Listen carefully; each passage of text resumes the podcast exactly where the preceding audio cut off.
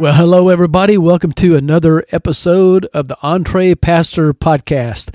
I'm one of the co hosts of our show. Uh, my name is Les Hughes. I'm also one of the co founders of EntrePastors, along with my friend and business partner, John Sanders. John and I are normally on the podcast episodes and our calls together, but we are we're dividing and conquering a little bit on some topics for our daily episodes now.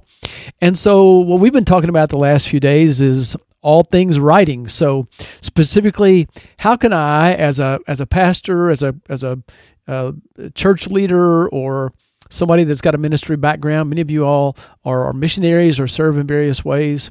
So, how can you make money with your writing? Something that you might have done for a long time now, and it might come rather easily to you, and you it may be hard to believe that it does not come easily for everyone, and it really doesn't. It's a very specific skill set. It's different than speaking, and uh, different than speaking to somebody one on one or from a stage. it's just different. And so what I uh, what I'm doing this week is I've been talking about uh, how to go about uh, making money, earning some extra income with freelance writing or copywriting, or maybe writing your own books and journal articles or newsletter articles, just to mention a few of the ways. And today I'm going to get a little bit more specific about what has moved the needle financially, at least, more in my life. Like this is where I am right now in um, using my the writing gifts or writing skills that I've developed over the years to create different streams of revenue for myself and for my family. And specifically, I'm referring to ghostwriting. Now, please hear me out and uh, don't tune me out if you would yet. uh, I'm going to start by sharing with you a misconception that I had back back years ago about ghostwriting, and, maybe this describes uh, your thoughts as well. I used to see it as sort of dishonest, or what, what I perceived as ghostwriting anyway. I thought, well, you know, here's somebody that's got a name, or maybe they're a celebrity, and they just pay somebody to basically write a book for them, but they didn't have much to do with it, and they sit back and act as though they authored the book, they wrote the book. That does seem disingenuous to me. It seems a little dishonest to me. And so I just kind of had a pushback in my own mind. now that I know more about ghostwriting. And now that I personally know uh, ghostwriters myself that make a living, many a good full time living ghostwriting, and now that I've done it myself, I can tell you that as far as earning income from writing, this has been my experience that income from ghostwriting has been uh, higher, has been greater than any that I've made in any other kind of writing. So I've done some freelance writing. I've done, I've, i published before. I published my own book. Uh, I've self published several books. So I'm just sharing with you my experience has been that uh, by far the income from ghostwriting surpasses them all. And it's really not even close. And I want that to be good news for you. Let me just take a few minutes to describe what I'm talking about, and then you can make up your own mind uh, whether you believe it's a good fit or not for you. So think of ghostwriting more the kind we do and the kind that I'm talking about. It's much more of a collaboration. So you're not just writing a book for someone else and letting them put their name on it. Okay. That is a type of ghostwriting, I suppose, that has been done, may be done. That's not what I'm talking about what what we're referring to when we talk about ghostwriting is much more of a collaboration. Okay, so this is just helping someone else who either they've, they've got a message, they've got a story. Somebody's some somebody may have a life transforming message that they go all around the country or the world speaking to people about on stages, but for whatever reason, either they don't have the time to write it down they don't have the ability to write it down, the background to write it down, or the resources to write it all down, or the desire. They just aren't good at it, not what they want to do. but they've got a great story to tell, or some potentially life transforming content for someone else to tell. And they want to get that message out. So they can uh, hire someone like me, like a ghostwriter, and help them get it out of their head and out of their heart and into the form of a book. That's what a ghostwriter does. So if we want to get eh, have a couple biblical references here, let me remind you of a few, okay? think think Old Testament prophet Jeremiah who's got a word from God for the nation Israel, but who used a, a secretary named Baruch. He was called an amanuensis, and he, uh, for all intents and purposes, dictated that message to Baruch. Baruch wrote it down, and and that's part, at least, of what we have is the book of Jeremiah, and even a letter to the king at that time. So think of Baruch in that sense, for our purposes, sort of as a scribe, which is another kind of, of ghostwriter. Not his message.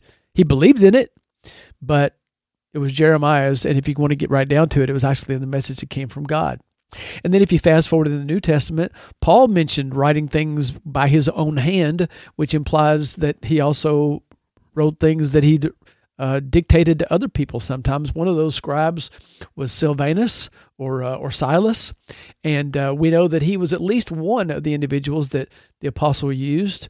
Again, it was not Paul's message. The message came from God, came through the apostle Paul, but the one that recorded it was someone different and someone with a different skill set. So, preaching, proclamation, it's a, it's a different form of communication than writing. We just read, our minds work a different way when we listen to someone versus when we read something. It's, the, it's like the difference between uh, counting or, or look at looking at numbers on a a piece of paper versus doing algebra okay or or trigonometry it just it's a different it's a different skill set. It's, it's a different thought process when we read. So, and the third individual is Jesus himself. That because as far as we know, we don't have anything that Jesus wrote with his own hand. Uh, there's a lot of wisdom in that from God's perspective because we probably would have, you know, worshipped it in an unhealthy way if we knew that it came from his hand. What we do have are very reliable records that were given to us by by Matthew and Luke and others about the things that Jesus said. It's Jesus' message. It comes right from the heart of God Himself, but it was through someone else.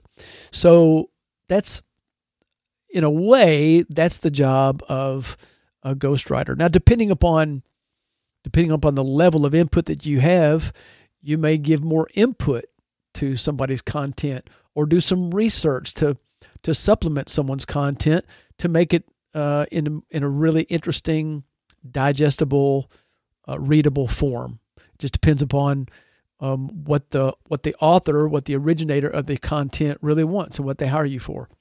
So there are uh, several layers to ghostwriting to what it what it uh, takes to be a ghostwriter, what it takes to get clients to go, how how much you should charge. I mean, there's there's a science as well as an art behind behind all of that that I would be glad to help you with if you want to have a conversation about it. But just like these other areas, whether it's freelance writing or copywriting or writing books and articles, feel free to reach out to me.